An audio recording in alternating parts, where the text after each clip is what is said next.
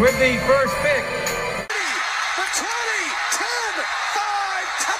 And here's Jeremy Platt with Between the Tackles. Hey guys, it's Jeremy Platt, and I'm back with another episode of Between the Tackles. Today, I'll be discussing players who have turned up in the month of December, the race for MVP, playoff bound teams, and a ton more. We have a stacked show today, so let's get started with the newest of news, starting with some teams who need to change it up with their head coaching. I think this year in the offseason, we can expect five or six teams to have new coaches next season. Starting with the Colts, I think Chuck Pagano's gone, as he told his team that this is his last rodeo against a depleted Texans team. The Giants, who've already fired their head coach, the Bengals, the Cardinals, the Bears, and maybe another surprise team. I think some head coaching candidates are the Pats' two coordinators, Josh McDaniels and Matt Patricia. I think the Eagles' defensive coordinator, Jim Schwartz, former Lions coach, should be a big candidate and the Eagles offensive coordinator, Frank Reich. I think Vikings defensive coordinator George Edwards and Panthers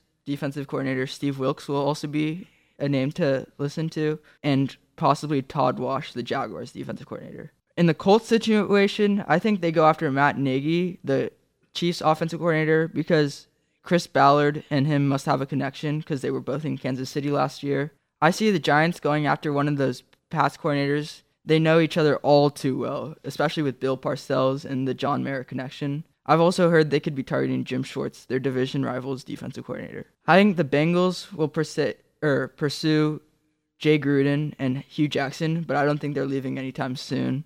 And the Cards will try to go after Bill O'Brien or former defensive coordinator Todd Bowles, even though he just signed a new extension if Bruce Arians decides to retire. All right, moving on. The former Steelers legend linebacker James Harrison has killed his legacy in Pittsburgh by signing with the New England Patriots. A lot of players on the teams are saying they've been betrayed, but if you think about it, if you can't beat them, you got to join them.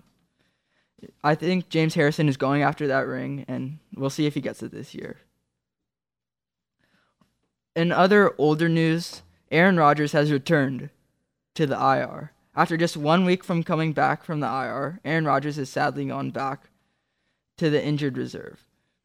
In his return against the Panthers, he looked great and terrible. He threw for 290 yards and three touchdowns, but he also threw for three interceptions. It looked like Aaron Rodgers is going to pull off his Aaron Rodgers type of magic until his wide receiver Geronimo Allison had a crucial fumble to lose the game. After being eliminated from contention, the Packers didn't want to risk anything, which I don't blame them, to, but put him on IR to make sure his collarbone will be fully healed by next season. But at the same time, this could be a really risky decision because of how well Brett Hundley performed. He struggled against the Vikings last week, and if he struggles in week 17, teams might not be trying to trade for him. A team that I think might want to trade for him are the Arizona Cardinals, especially if Carson Palmer retires. I think they want a veteran ish quarterback to pick up what they have with David Johnson and Larry Fitzgerald, who's most likely entering his final year. Hopefully, he can show out next week against Detroit, but it's very crucial that he does. In other news, a little bit older, the injury gods took away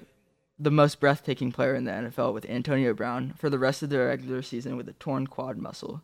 Thankfully enough, he will return for the playoffs, but right now, AB is leading the league in receiving yards, receptions, catches over 20 yards, and first down receptions. He was in the MVP conversation until his injury. If he stayed healthy, I bet you he would have got it. But if he stayed healthy, they could have even had home field advantage because they are one Jesse James questionable drop away from beating the Patriots. This could also affect the playoffs, but hopefully the gods of football will allow Antonio Brown to work his magic in the postseason. Similar to the Steelers this week, the Rams are resting their starters, but this is completely different. The Steelers are playing a Browns team that could contend for one of the worst teams in NFL history history, and the Rams are playing what looks to be an unbeatable 49ers team led by Jimmy G. This could lead to the Rams having to play a really good looking Panthers team that has their swagger back with Cam Newton, and the Saints would get to play either a depleted Seahawks team or a team they just whooped in the Falcons. The Rams are also having Todd Gurley give up his rushing title, which I'm sure isn't too big of a deal for him, but could have implications on MVP. The Rams should be looking to win this game and put their starters in at least for the first half. But if I've learned anything this year, it's not to question who I think should be coach of the year, Sean McVay. All right, since we're on topic of the NFL playoffs, I'm going to tell you which teams will make the playoffs and go far. Let's start with the wild card teams in the NFC. We already know the Panthers are in, but at the sixth seed, I see the Seattle Seahawks. Russ is having an amazing season and has accounted for 35 of the 36 teams' touchdowns. He's having one of the most impressive seasons with a tragic team around him. I think his play is MVP worthy, but because of how bad his team is, I don't think he's going to get it. He makes some crazy, insane plays like he's a magician behind the line of scrimmage. But that Seahawks team did give up 47 points to the Rams and have one of the worst offensive lines I've ever seen. A win will make it six straight playoff appearances for the Hawks, but I don't see them beating a team like the Rams nor the Saints, but I do see them making it to January. In the AFC,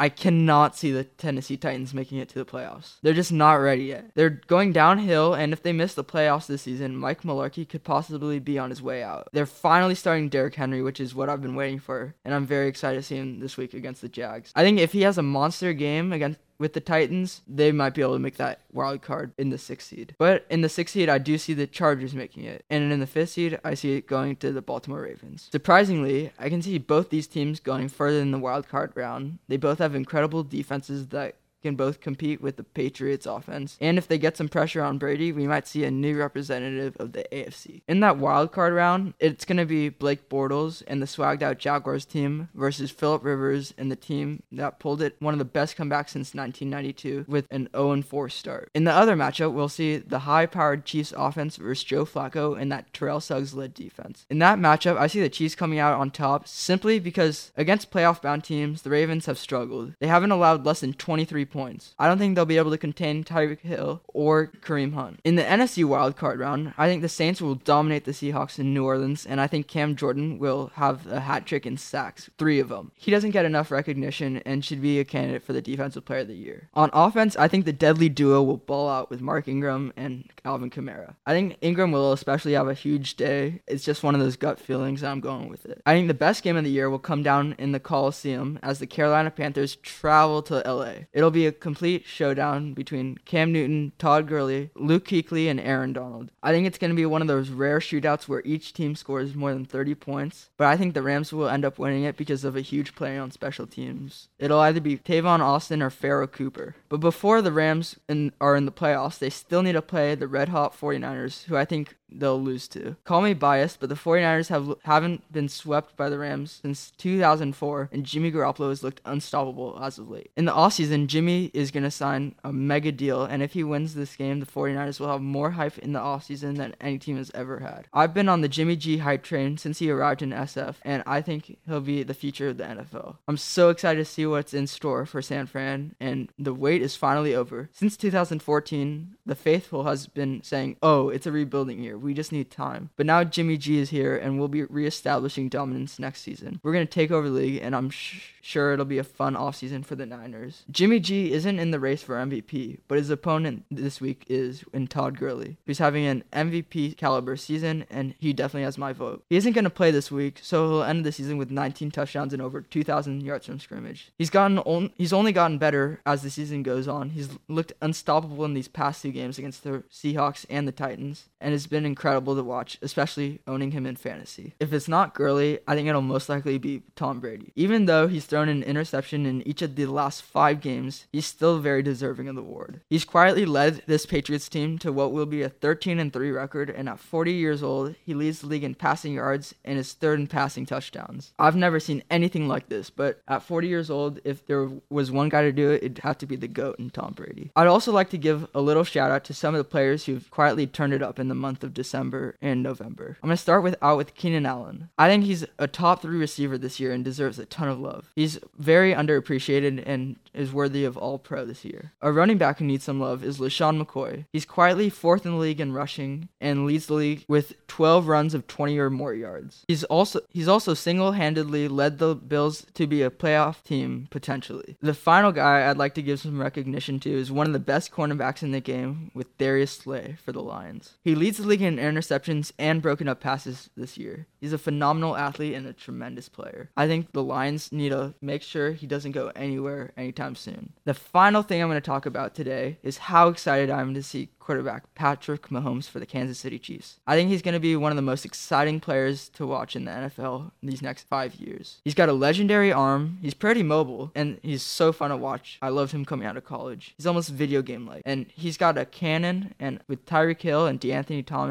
I think he'll be launching it next year. In the next five years, I'm going to give you my top five teams. Let's start with the San Francisco 49ers, as I previously talked about, and Jimmy G. They've got a great head coach and GM with Kyle Shanahan and John Lynch. They have a big leader on defense with Reuben Foster, and this year they're going to have crazy free agents come in there. Then I also see it's going to be the Rams with Jared Goff, Todd Gurley, Sean McVay, Aaron Donald. I can go on. They're proving so many haters wrong this year, including me. At just 31 years old, the rookie head coach has led them to the playoff. I think it's going to be the Chiefs with Patrick Mahomes, Tyreek Hill, Kareem Hunt, Travis Kelce, Eric Berry, Marcus Peters, and Big Red Andy Reid, head coach. I think the Cowboys will be up there with Zeke and Dak leading the charge. And finally, I think it's going to be the Eagles with Carson Wentz, who's just been the best football quarterback this year. He's a beast. The Eagles found a total gem with him in the draft. All right, that's it for today. Please follow me on social media on Instagram at Between the Tackles and Twitter at BTWN The Tackles and check out everything I post. That's all for today. I'll see you guys soon. Enjoy the New Year's. Turn up for me. Jeremy out.